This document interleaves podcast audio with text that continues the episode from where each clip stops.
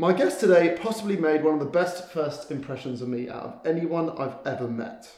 And that's because the first time we probably got to know each other is when you gave me free tickets to a cricket match.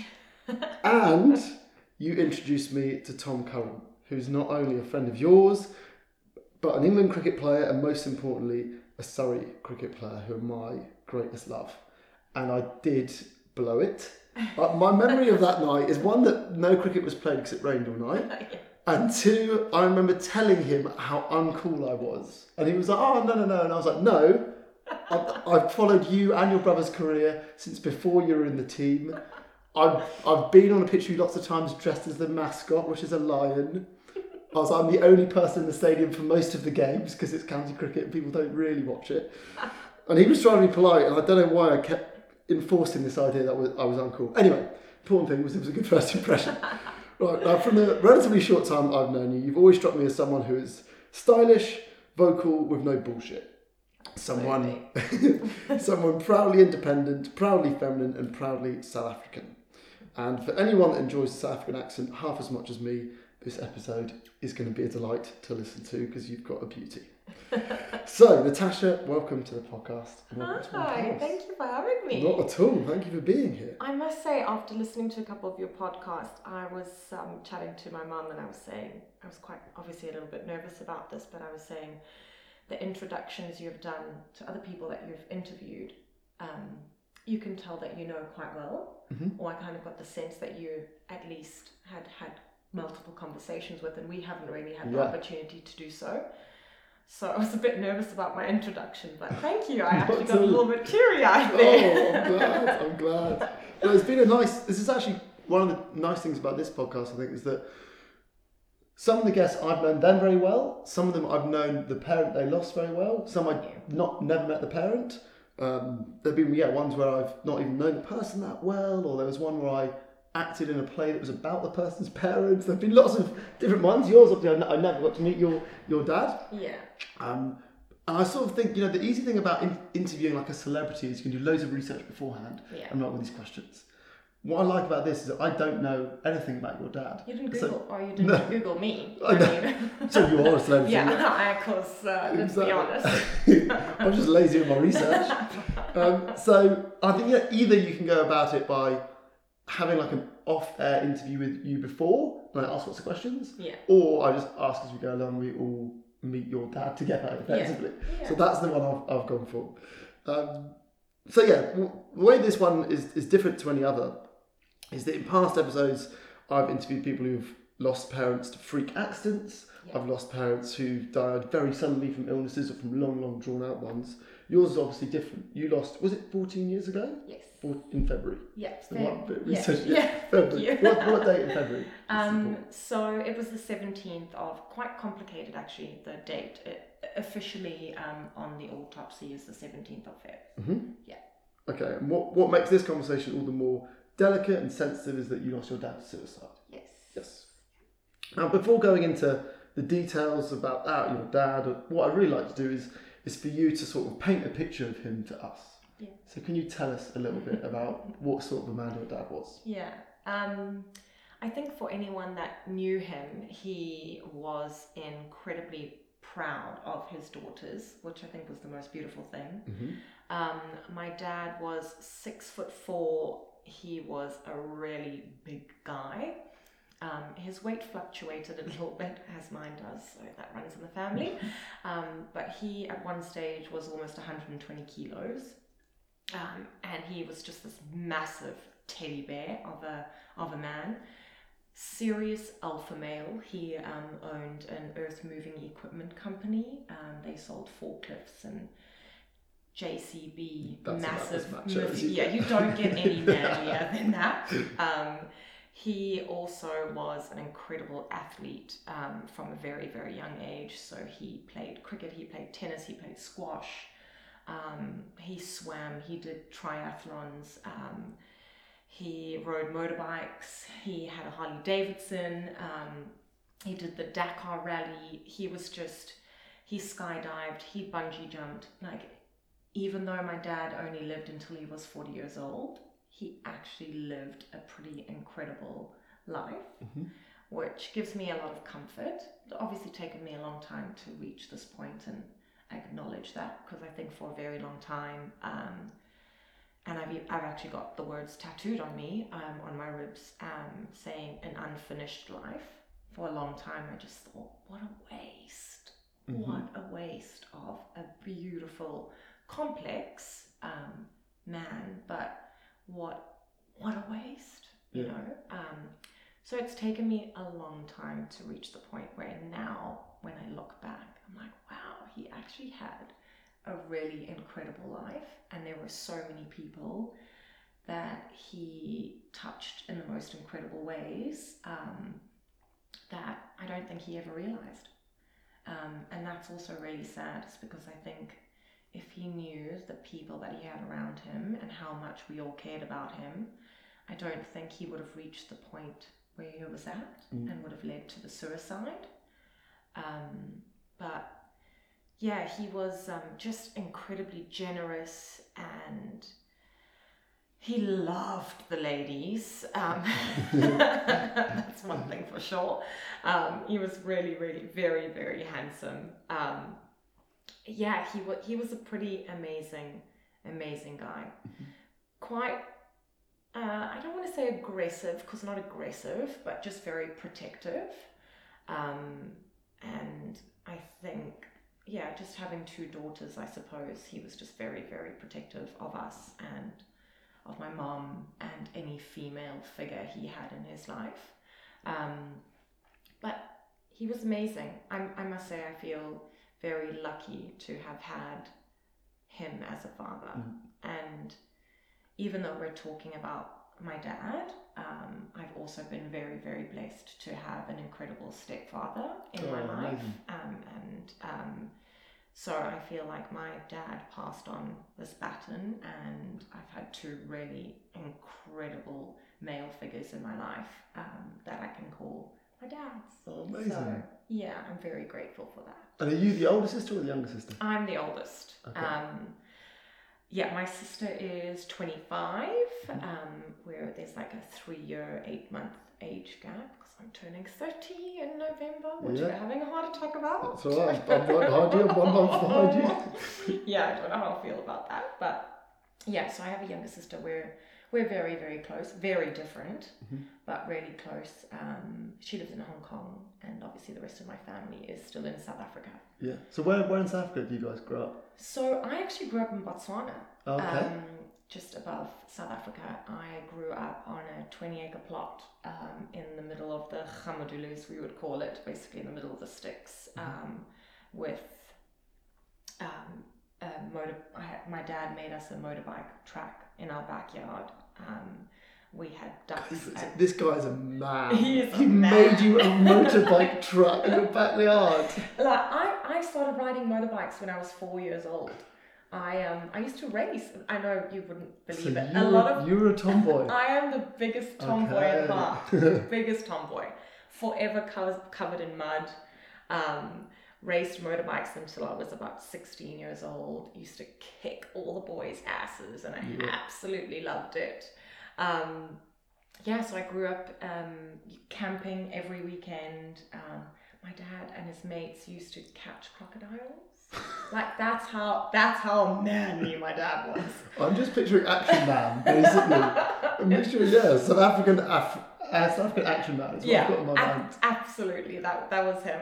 That was Oh, definitely him. So I um, yeah, just grew up. Um, we were very blessed. Like I went to a private school um, in Gaborone, um, but we went away just about every second weekend. Like I say, camping and um, always on adventures. Well, my dad was racing somewhere, and so um, yeah, it was pretty cool to grow up um, surrounded by nature. Mm. Um, it's a pretty beautiful place, Botswana. Yeah, really, been, really, been. yeah. It's you've never seen stars like that. You've never felt energy in the soil like that. It's just, and the nature is just, it's unreal. And did you really move from there to South Africa eventually? Yes, so my parents got divorced when I was about six, um, and then ended up getting back together when I was about 10, and then split up again. and then my mom moved my sister and I to South Africa when I was about 12. Um, and then I used to com- commute, um, used to go back and forth between Botswana and South Africa. Mhm. Um, so, yeah. So your dad stayed there. Yeah, my dad Yeah. lived there until he passed away. Yeah. Right. It's funny. I've, I've spoken to a lot of people who lost a parent at a relatively young age, and a lot of them seem to remember quite weird facts. Like a lot of them are like, oh, you know, I can really just remember like the smell, like his Yeah. smell, like, like how hard his hands were, or just really weird niche bits of information, which I've always been interested. It doesn't add anything to this podcast. It's just Yeah. weird facts I always quite like hearing. Is there anything strange about your dad that you particularly remember all these years later? It's um it's funny. I definitely this the smell of him. Um, I have a little treasure box of his passport and his watch and his father's signet ring and um, I think there's his motorbike gloves. Mhm. Um, but in almost yeah it's 14 years um, he, it still smells of him. But as much as my dad was such an alpha male, um, my dad used to go and get pedicures and manicures and facials, and he had like tinted ends. What was that frost Oh, frosting? right. Like Okay. so as My action man idea is crumbling it's down. like it's, facts. it's so funny because yeah he was so manly but at the same time he took a lot of pride in his appearance Mhm. And he dressed incredibly well um, he loved every brand under the sun um, his entire wardrobe was color coded Oh wow. like it was it, his wardrobe was puts my wardrobe to shame it was a killer wardrobe. Um, yeah, so I just, I, I guess I remember those little things, and it's funny when I say it out loud now. And I mean, back in the early 2000s or late 1990s, men didn't really go, There's was no such thing as um, metrosexual men, I guess. For me, that didn't exist before didn't. before David Beckham. No, ex- exactly. David Beckham was the beginning of that. yeah, there we go. Actually, my dad was the beginning of that. Yeah, he kickstarted off. Did you go with him to get manicures? Yeah. Okay. Absolutely. I was like eight and I was getting pedis and manis and having um, highlights done. So this wasn't a little secret. He was quite proud no, of this. he was he was proud about it. He was like the Clarins Botswana ambassador, actually the Clarins African ambassador, I think at one stage. Um, I I also think he obviously loved the attention of the therapists. Um, Oh, okay. There's, there's another reason. you know what I mean? There's not a lot of male manicure and pedicure people, I imagine. yeah. Maybe he's going there for the young females. Yeah, he was he was definitely I'm pretty sure he had a crush on one of them. But he just he um he was and that's why I say he was just such a proud man. Mhm. Um and he was quite proud of the fact that over the weekend he was racing quad bikes, um, and then come Monday he was going around for his facial and his pedicure and manicure.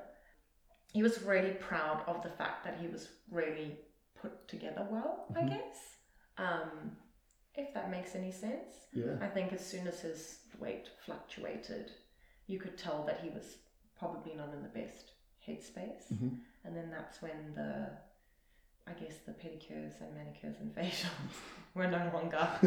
Yeah. Um, It was interesting you mentioned that sort of being able to read someone's headspace. I think I've always imagined British men to be bad communicators. South African men, in my eyes, probably more so, like definitely more macho. yeah. Your dad sounds like that guy exactly. Yeah. Uh, Was he was he someone that that would communicate emotionally?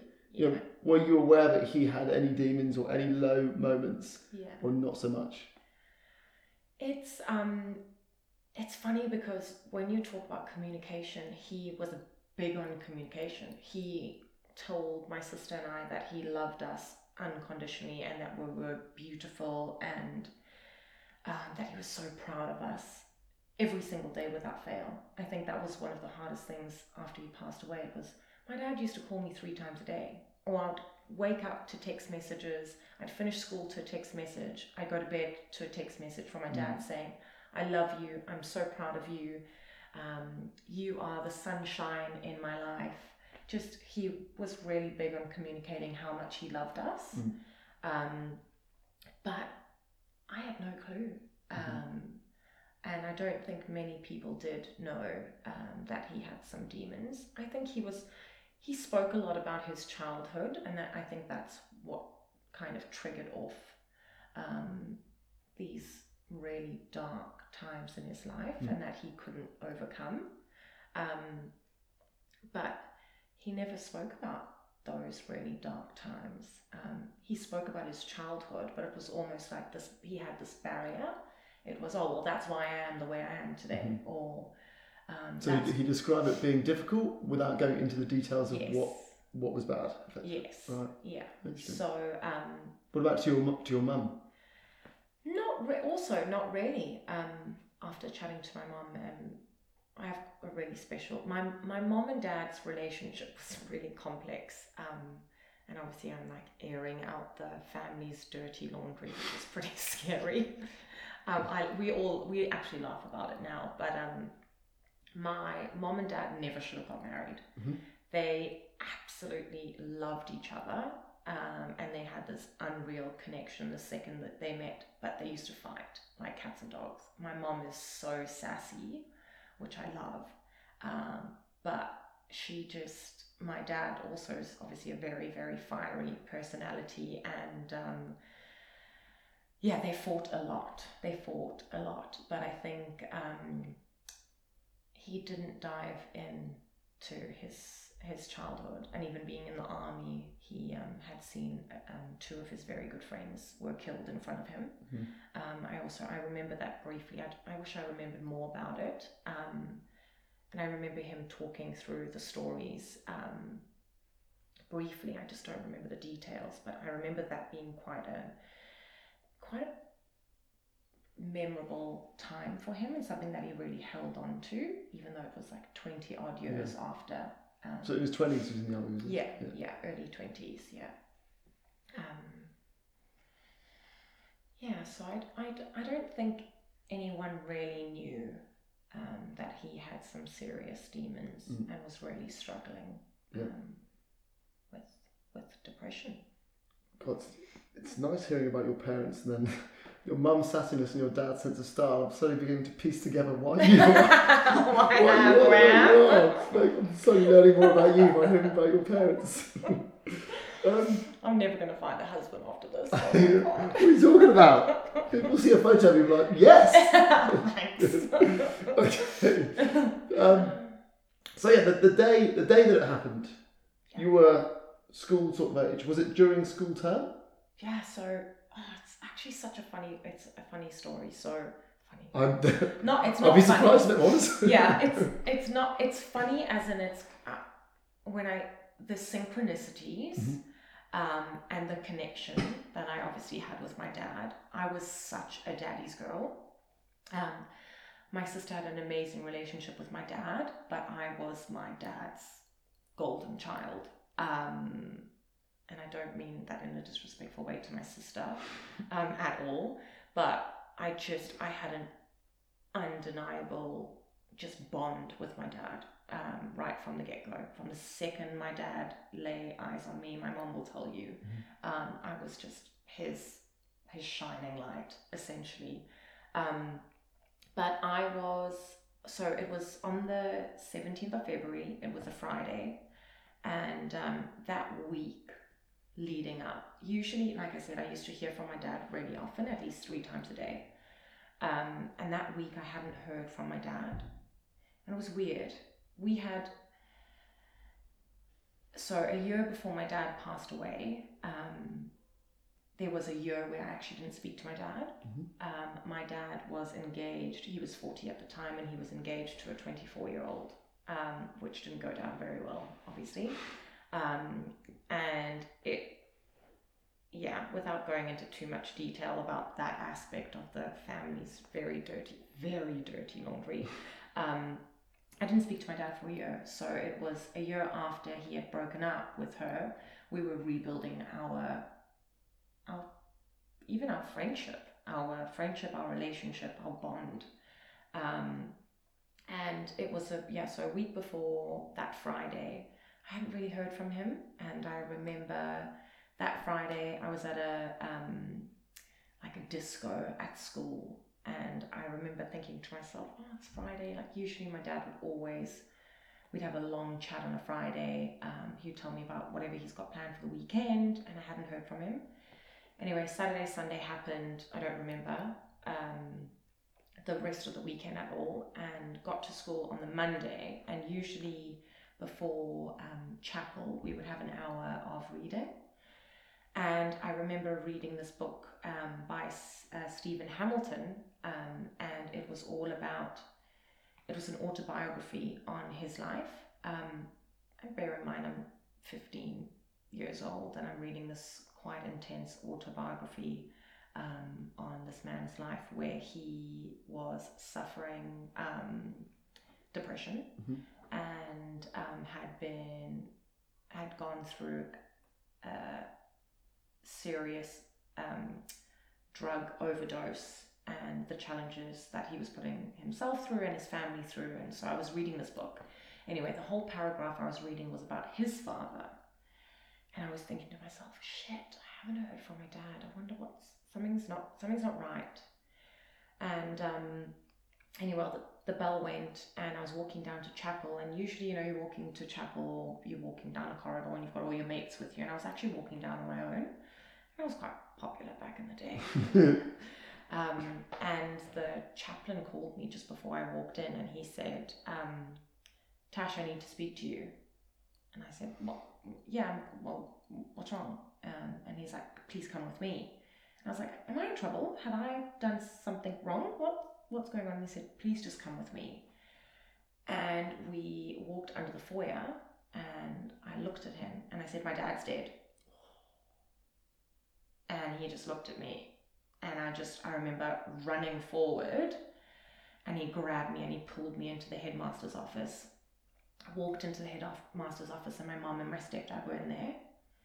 And I just remember kicking off my school shoes and falling onto the ground. And my mom just fell onto the ground with me and obviously just mm-hmm. bawling her eyes out.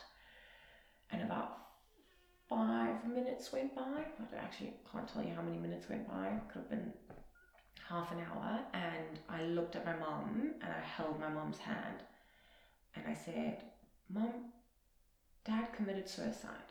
He hung himself. You hadn't been told this. I swear. Yeah, no one had said anything at this stage. No one had said a thing to me. Not one word. Not one word.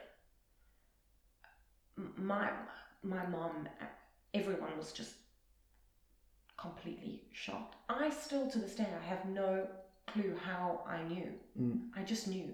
I just I just knew.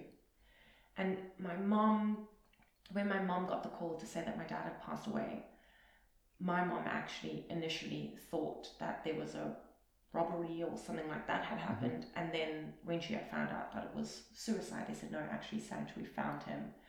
Um, it was suicide. My mom said to me that the first thing she would have thought is that he would have taken a couple of pills of some sort. Um, it's quite a ballsy thing to hang yourself, Yeah, yeah. you know. Um, but I just knew. I just, I just knew. And then, oh, I just remember thinking, fuck, I have a little sister. I was going to say, was she at the same school? Was she in a different? She, She- she didn't know this. this I was in high school mm-hmm. and she was in the junior school, and they were 20 minutes drive from each other. So it was like, got into the car and drove to my sister's school and went to go and fetch my sister, and then sitting with my parents, my well, my mom and my stepdad, and having to tell my sister that daddy's passed away. And at the time, She's 12? She's 11? 11. 11, yeah. and she's a baby. Mm. She's such a baby. That was hard. I remember that being like, and even now, still to this day, like I get a little bit Yeah. just because I am very protective. Very, Well, how, how very mad is that to go from experience something so personally to within half an hour having to worry about someone else? You know, you'd think basically you just got to worry about your own stuff for years, but maybe you got, got to play the older sister card Yeah, and be that that role. yeah. That's tough. And it's funny you use that word role because until I was 21, I never dealt with my dad's death.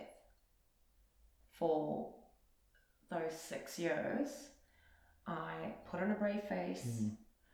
I did what I had to do, and I protected my sister and I pro- protected my mum, and that was my main priority was getting them almost through it.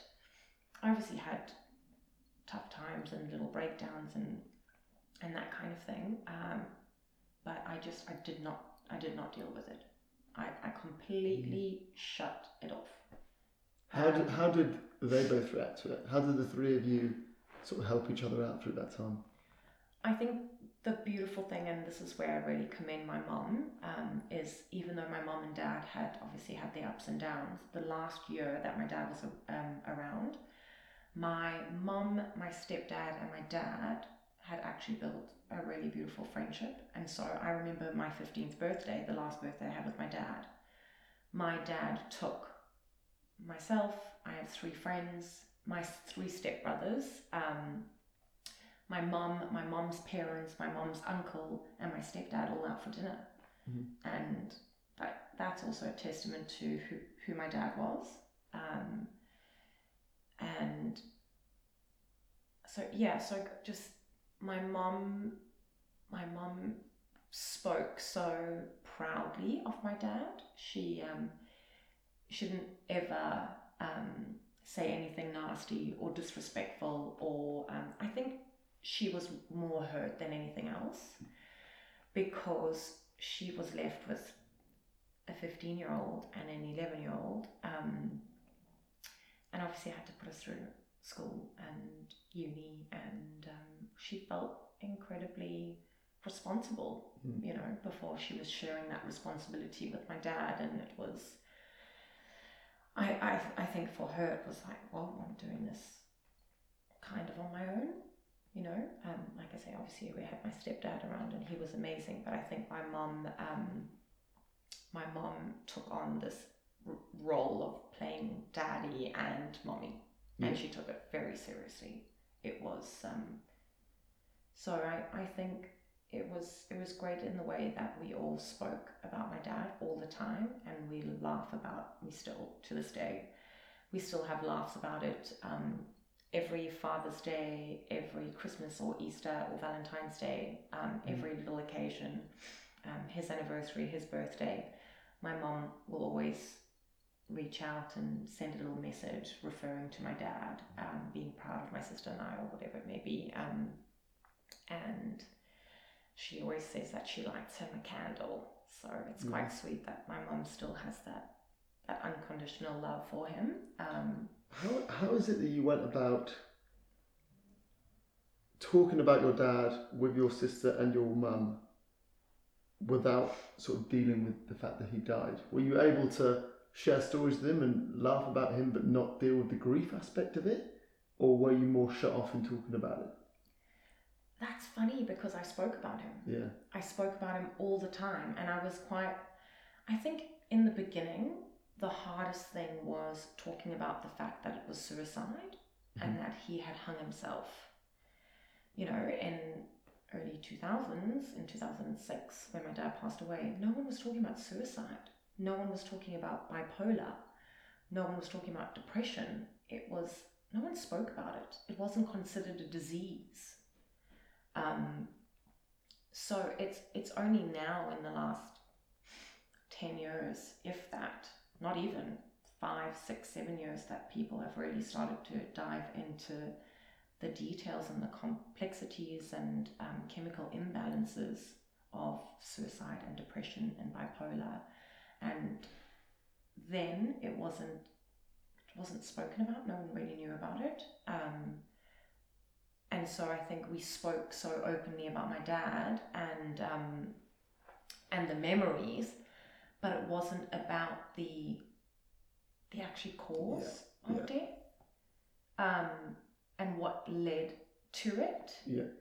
Um, and I actually, I think for me, I like I said, I used to speak to my dad all the time, and I I felt so guilty for a very very long time because oh I actually forgot my dad messaged me on that Friday night and I didn't reply. That was it. Mm. Forgot about that. My dad had messaged me on the Friday night, and I only messaged back on that Monday when I was at school. And it happened on that Friday night. And it actually happened on that Friday night on the 17th, but he was only found on the Monday, the 20th.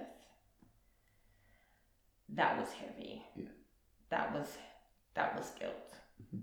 Um, and I think that I, I, I just I, I couldn't accept. My mom knew that I felt so, inc- so guilty and just so sick about it. Um, obviously, my mom's like, "It's not your fault," and I know it's not my fault, but um, it, that was that was hard. Yeah.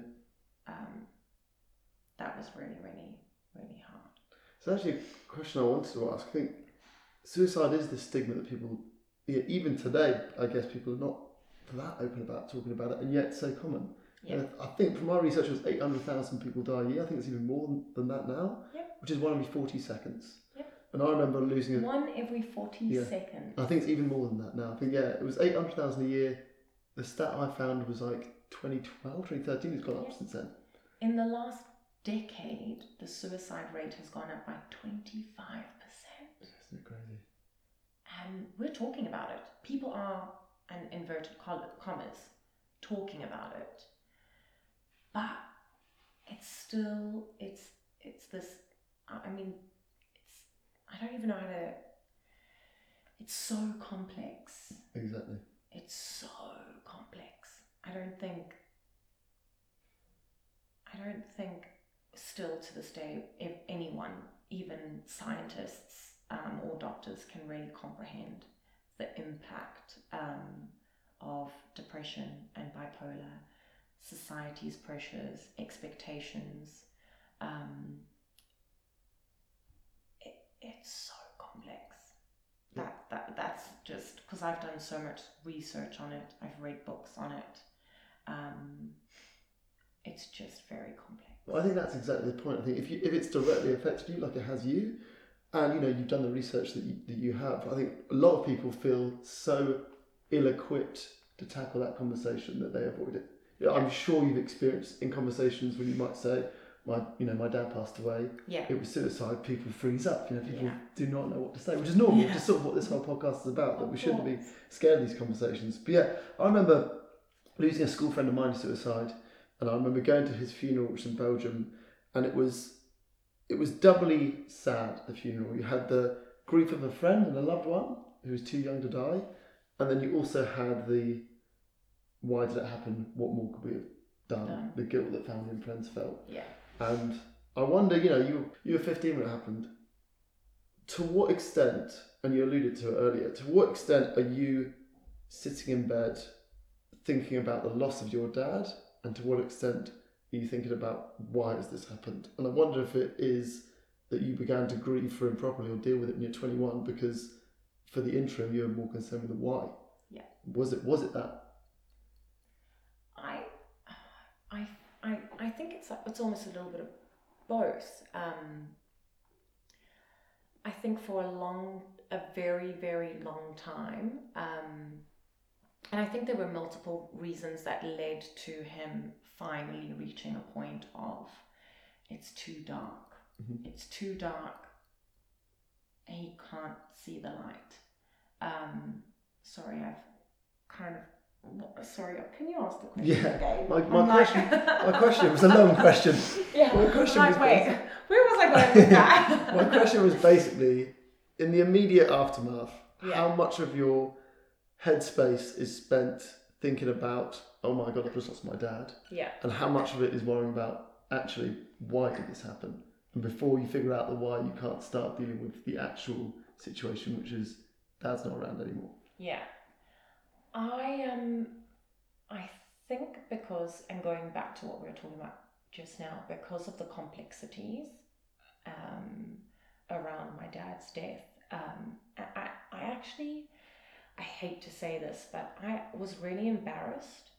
Um, I was really, really embarrassed to say that my dad had passed away, and people would say, "How?" and I'd go, uh, "Well, my dad, um, he committed suicide, Hmm.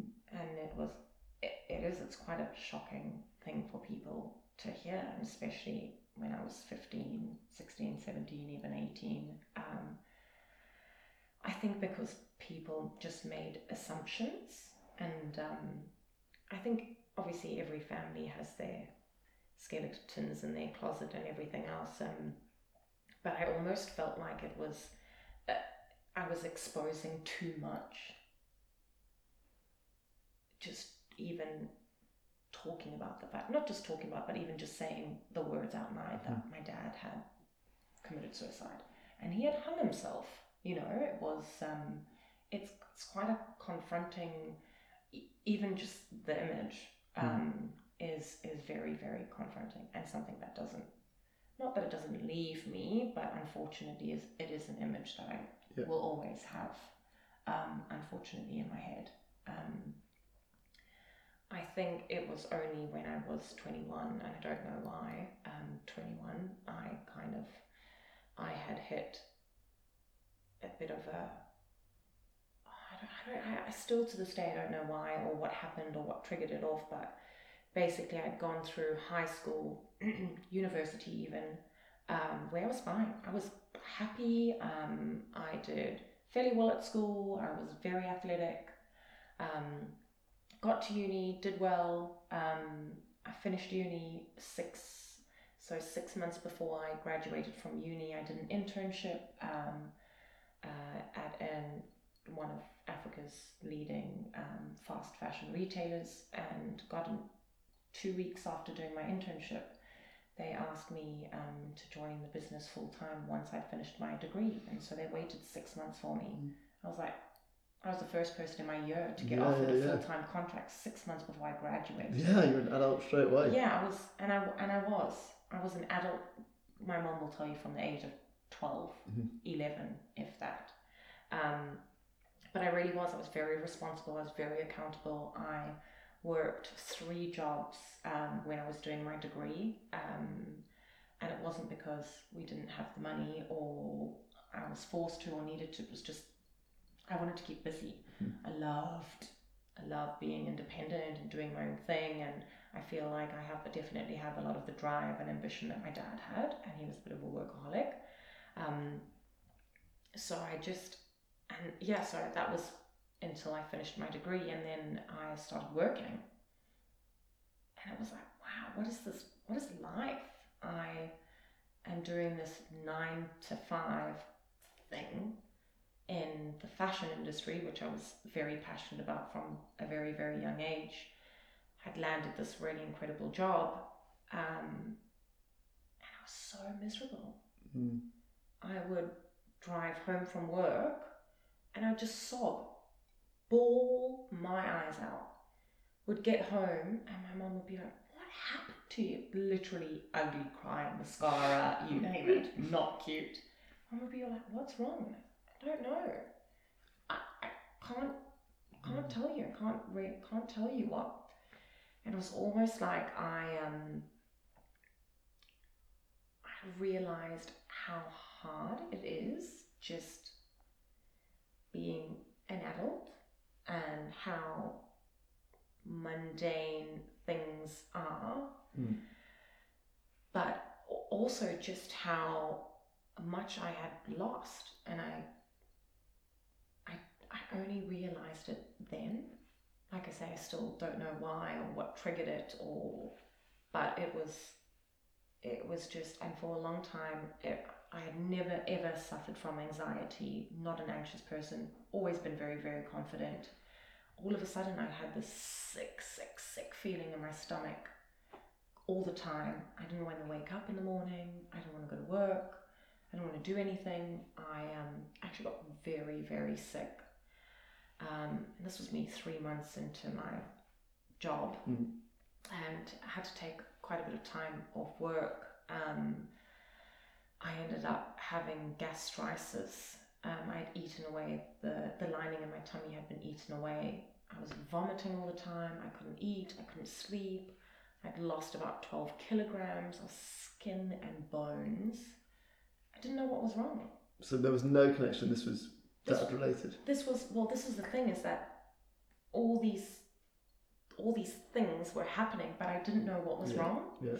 You know, I was saying to my mom, I don't know what's wrong, and I just, I, I feel like I can't see the light. Mm. Like I feel like it's not worth me being here. It's too hard for me to be here right now, and I don't want to be here. I was like, I'd rather be in a place where I don't have to think and I don't have to worry and I don't have to. I'm tired of challenging myself and almost fighting. I didn't have to fight, but I felt like I had to fight and I always had something to prove. And um, my mom was like, wow, you're not in a good place. Um, and so I went to a Buddhist retreat for three days um, in Ixopo in the middle of the sticks um, outside of KwaZulu Natal. Um, I'd always been really interested in um, in Buddhism and quite spiritual because of um, my mum and my dad were both quite spiritual, and um, I guess that for me, I, I just I needed something to hold on to. Um, so I went on to this on Buddhist retreat. It was the same thing. I was 21 at the time. It was over a weekend, and everyone else that was at this retreat. This is also, I mean, even 10 years ago, not a lot of young people were doing Buddhist retreats Yeah, yeah. and that kind of thing, and that's that was my thing. Um, anyway, I was there with a lot of moms and dads and elderly people, and they were quite like, well, "What are you? What are you doing here? That's weird that you're here with us." Um, but I remember the first night I was there, sat in a meditation session, and it was supposed to be an hour long. I just cried. Mm. I just cried. Same thing. It's like I don't know why I'm crying. We're just sitting here in silence in a really peaceful environment, and I felt safe. Um, but I could just feel my dad's presence and feel his energy. And um, after that weekend, on that Sunday, I was finishing up at the um, Buddhist retreat. I just, my anxiety was through the roof. Just couldn't shake it off. Just couldn't shake it off. Um, and so I ended up going to see um, a psychiatrist, which was really confronting. Um, I'd obviously spoken to a couple of psychi- uh, psychologists um, briefly over the years, just because my mom thought it was quite important, and I agree with it. But I just, I never, I never, re- like I said, never really spoke about it.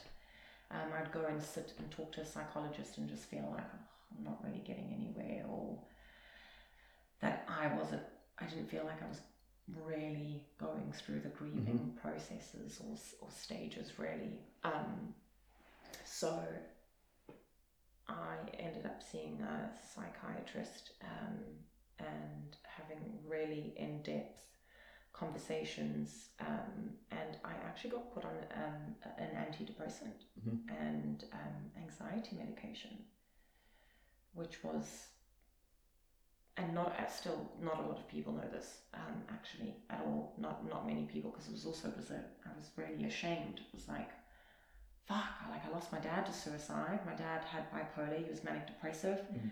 this is good this is I feel like this is a downward spiral and it's bound to happen Yeah. to me now. Um, and my mom was abs- absolutely devastated because she had she had she had an idea that I think my dad was. She knew something was up um, and that he was potentially on some form of medication, but he didn't really share too much um, about it. And um, I think he went away for a weekend and did like a not a rehab, but almost like a also a retreat. Um, and they still to this day have not shared my dad's files, funny enough, but my mom Really? thinks something happened there. Yeah. Um, anyway, that he was put on some form of medication. Um, so my mom was really scared about me going onto medication because of what had happened to my Mm. dad. Um, and it took a long, at, at least two years for me to feel kind of normal again. Two years from that initial being put on medication. Yeah. Yeah. For me to feel normal and kind of like I could function again. Um, I got on with work, I got on with my life, I um, had a boyfriend and everything else, but to really feel like myself because, like I say, I was such a happy, um, energetic, positive person all my life. Everyone knew me like that. To go f- from being really, really dull Yeah. um, and like this shell of the person I was, it took a long time. I wonder if that that work ethic you had at uni and going into your career was somehow inadvertently linked to just needing to keep busy. You know, like yeah. keep moving, don't think about it, don't think about it. And then when you had that retreat and then time off work, I wonder if that's when it just hit. Yeah. You know? I think I've, I've spoken to a few people who, who said similar things, who had completely random physical ailments Yeah. that I could no point figured out, and then through weirdly both a, a guy who, who I've done a podcast with, Albie, who you should listen to, he uh, he did a retreat, and he ended up, and that had an effect on the physical ailments. Then recently went to go see a psychologist, and everything, and everything has changed. And that is, he was twenty, he was twenty when he lost his dad, so it was ten years. Sure. Yeah, I wonder if, if that's a common theme that if you lose a parent young, when you're not fully, well, you were mature as you said, but not fully maybe mentally Yeah. as mature as you as, as you could be, then it Yeah. takes longer to deal with it possibly. Yeah. I I think I th- I think so, and I think everyone deals with loss and death obviously differently, and there's there's all the stages of um, of grief and the healing process. Um, I think it's I think one of the, in one of the podcasts um, I listened to I can't remember who it was that you'd spoken to, um, but sh- sh- I think I think it was Soph might have been Soph where she was saying that um, she had there's these parts in her life where there's there was so much trauma that she couldn't remember things. Yeah. like complete loss of her memory. Um, and that's happened later on in my life where even now my memory is i've had quite a hectic two years. Um, where my memory is just atrocious and i there's so many things that it breaks my heart that i don't i just don't remember Hmm. i just don't remember about my dad i don't remember memories or holidays or all these things that my sister would remember. My sister was younger than me. Or my friends that had met my dad would remember holidays that we had all gone together. I just don't remember. I just just can't remember. It, really upsets me. It's like I want to remember. I want to hold on to those things. Um, but yeah, it's it, it, the whole grief thing is um, it's a process. Yeah. It is just a process. I think by the sounds of it, it's something that always changes. You know, as you get older, you know, you needed your dad when you were a teenager for whatever reasons. You're a teenager going through stuff, Yeah. and then you've got, oh, I've come into my career. You know, this would be a time I want to talk to my dad. And then Yeah. You know, when you have kids or wedding dates, I think it's always something that seems to change. Yeah. Is it in terms of your um? Well, actually, let's stay on this for a second. You, you talked about the tattoo you got, life half lived. No, life half An unfinished. an unfinished life. yeah. Uh, what? Say, oh, how old when you got that? I was 16. Okay, so that was straight away. yeah, almost, almost straight away. Oh, and I, Oh. went, I had my mom's permission. She Yeah. went with me. So, at what point? Well, actually, is, is that a, that a tattoo one that you regret, or still believe, or at what point did you?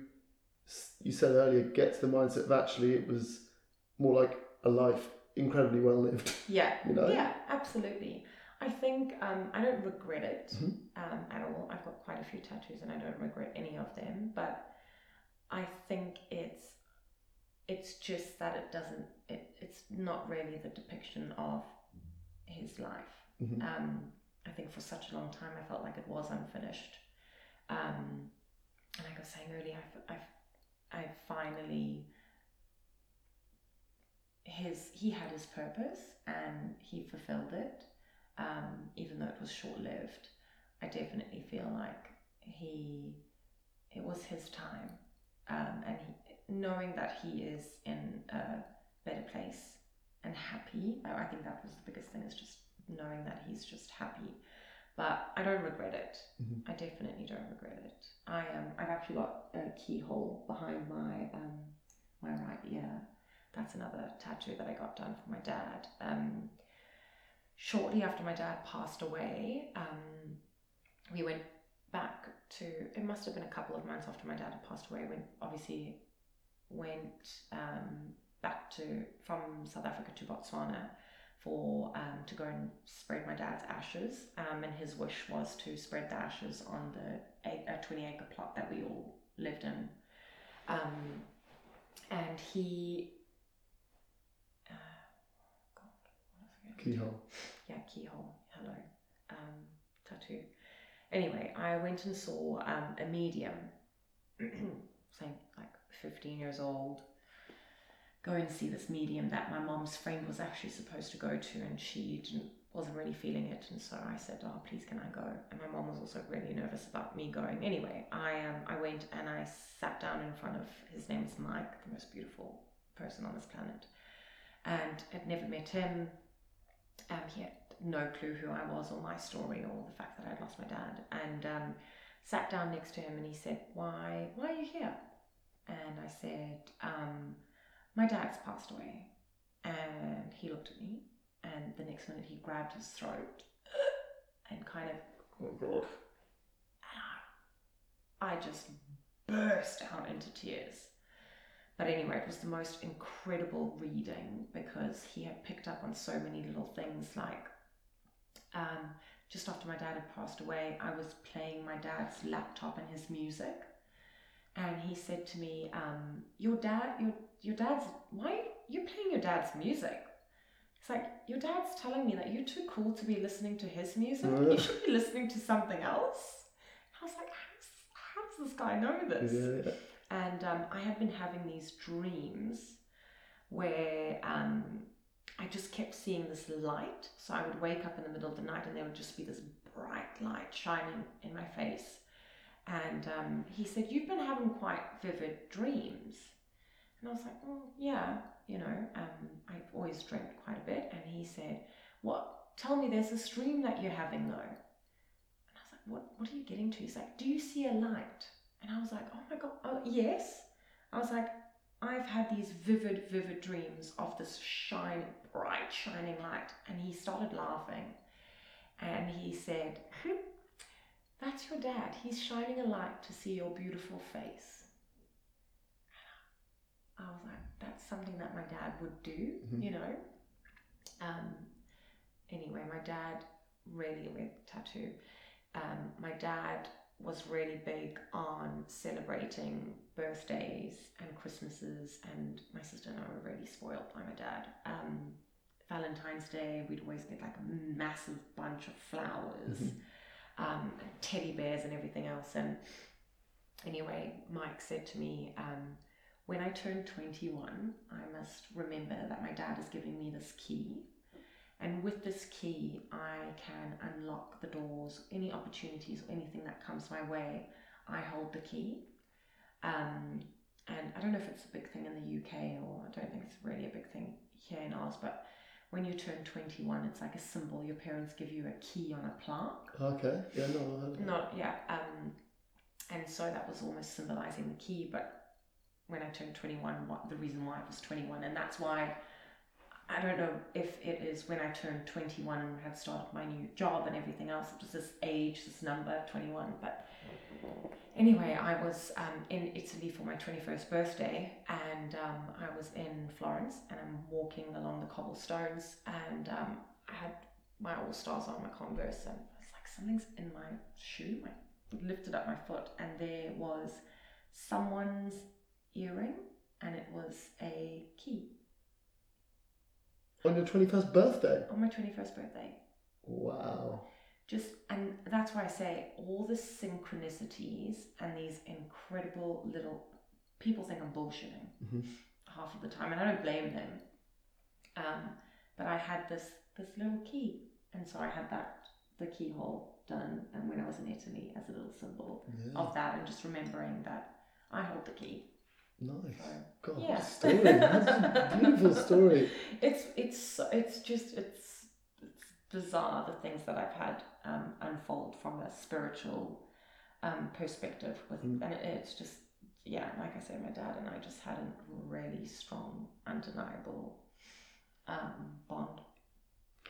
One of the reasons I've wanted to make these podcasts is because I think although almost all of us will lose a parent at, at some point. All of us will have a friend who loses a parent, right? Everyone will know someone who loses a parent. So what I'm really interested to find out is how can we, as the friends of people who are experiencing that grief, get better, right? How can we get better at that sooner? Yeah. So I guess what I want to know is what you would have met two types of mates since this happened. I imagine there's the mates that knew your dad, Yeah. and the what and the what those that you've had to tell about it. Yeah. And I guess I want to know what have their reactions been. You know, what were your friends at the time like, and what have your friends been like since you've had to sort of explain the whole story to? Yeah, I um, I have a very good friend of mine, um, Courtney Bray, who actually now lives in Hong Kong. Um, she had met my dad at my birthday, um, that last birthday, the fifteenth birthday, and I had another friend of mine, Kirsten King and Shelby Fave. Um, they were all friends that were all there at my last birthday. My one friend, Kirsten, came to Botswana. My dad flew my sister and I and our two friends to Botswana for the weekend. Like, um, and those three friends were amazing. I still, Courtney, still to this day, every year has messaged me on my dad's anniversary. Um, and on Father's Day, she always sends me a message. Um, and I remember my friend Shelby, her mum had lost her dad to suicide. And um, the first little holiday I went away after my dad had passed away, I went, um, her parents took us away, and I remember having really just crying, obviously, um, to Shelby and her mom. Was um, that before you lost your dad? no, after I After, after, I okay, yeah. lost my dad um, to them, and I think the friendships, those three friends, are still in my life today. Um, in different ways. Um, obviously, I'll, I'm all, all of uh, two of them are in South Africa. Courts is in Hong Kong, um, and I don't speak to them every day. I might not speak to them even every year but I still we still comment on each other's Facebook and Instagram and everything. Still send a lot of love their way. Um, but those three girls were mm, incredible friends to me during that period. Um, and there's been friends, unfortunately, um, that are no longer in my life um, that I think used my father's death um, in a way of throwing things in my face, believe it or not. Um, and then there's been friends now that I where I talk about my dad um, who are, are really accepting of the way in which he passed, um, and also quite a lot of the people that I've even come across with, come across by recently, have had someone that has committed suicide. Mm. Um, and that's only really been in the last five years. Um, and so I think having, I even found talking to people that had lost parents or, or anyone in their life, essentially, I, I find it hard. I, Yeah. I cry immediately. Oh, I know. People always assume that you should be able to do it because I you've should, experienced I it too. should. I'm like, honey, well, I, I, I should, I should know how to deal with this. I should be able to tell you, as a friend, how how to make me feel better or how to make the other person feel better. You honestly, they, I think, just being sympathetic and acknowledging um, the life. And just, I think there's there's some people that I always thought would just still check in occasionally and not not necessarily to say how you doing? I know it's been 10 years since your dad passed or whatever but I think you know even on Father's Day it's Yeah. still it's still sore it's still sad. Um, and I think it's those little days that um, I think a lot of us forget about and kind of move on with our lives. But there's so many people that are really having a shitty time on Yeah. Christmas or on the anniversary or on Easter or whatever the memory might be that's attached to that person. So it's just, I think it's just the acknowledgement. I'm so glad you said that because that it's is the acknowledgement. that is something that has come up in almost every episode. Really? Father's Day, Christmas Day, anniversary. yeah. Just send a text. Just send a text. It's it's so it hits home so so big, Yeah. and I think most people forget it. Yeah. People worrying about their own family or their own dad on those days. Yeah, and I and I get it. I totally get it. I've I've made quite a conscious effort myself. Um, if I know of, if I, I have quite a few friends, um, unfortunately, that I've lost their fathers, and so I always try and and make sure that I pop a message to them, Mm.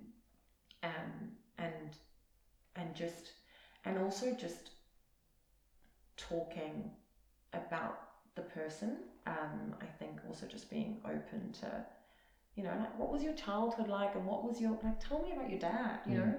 I think being able to people wanting to hear more about the person that had passed away just I, I love it. I love it when people ask me about my dad because I'm really proud of him. You Yeah. know, I'm really, really proud of him, and I, I would not be the person that I am today without him. Without him being in my life for the 15 years that he was in my life, but also I would not be the person that I am today without going through what we went through as a family. Yeah.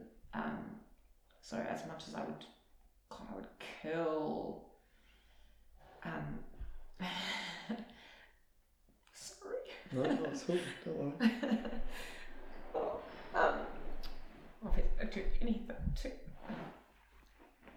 Yeah, wouldn't really do anything to see him again, but um, I know I wouldn't be the person that I am today if I hadn't had lost him Mhm. and I hadn't had gone through that trauma and the pain um, and the challenges that we've gone through as a family. So, I um, Yeah, bittersweet, I guess, isn't it? yeah, yeah, it's like it's a weird thing to say, um, but I'm proud of me. Mm.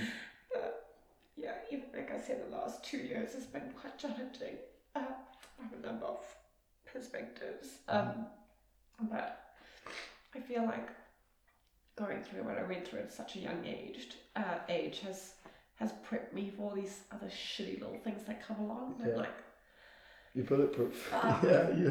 come at me, try Yeah. again. Like, I am gonna handle handle a lot. Yeah. Ready for anything. Um, the one thing I wanted to say, um, that I just now thought about, I am. I spoke at my dad's funeral. I said a eulogy at my dad's funeral, um, and the one thing, the one quote that I read in the eulogy is a quote by Helen Keller um, which goes, It is only through experience of trial and suffering can the soul be strengthened, vision inspired, and success achieved.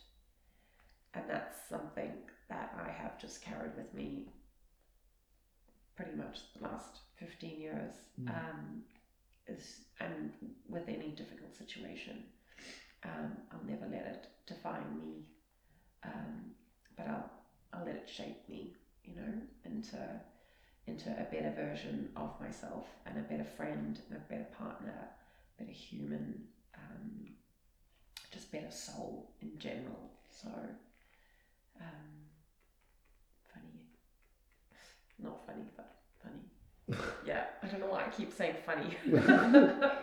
No, that's that's an, what, oh, seems, feels like such. I've got so many other questions to ask, but that seems like such a fitting place to finish. no, It's such a wonderful I'm- place to end. you, you sort you've sort of answered a lot of what, what I wanted to ask, which was, I guess, the role of your your friends today helping you through it. By the sounds of it, is just talk about it. You know, be open to having the conversation. I guess at the time you need a lot of more emotional support. You know, Yeah. on, the on the bad days, which I guess come more frequently then. Yeah. Whereas now, you want people to ask you questions, yeah. right? I do. I think also because I'm really passionate about mental health and um, I- I think it's so important now, so than ever before. Um, if if anything, especially now with everything that the world is going through, um, just to talk, Mm. to talk openly, to talk freely, to talk with heart and soul, and um, just be real and be real with people that you don't even need to be real with, but just share. I think I think sharing is just such a beautiful, beautiful thing.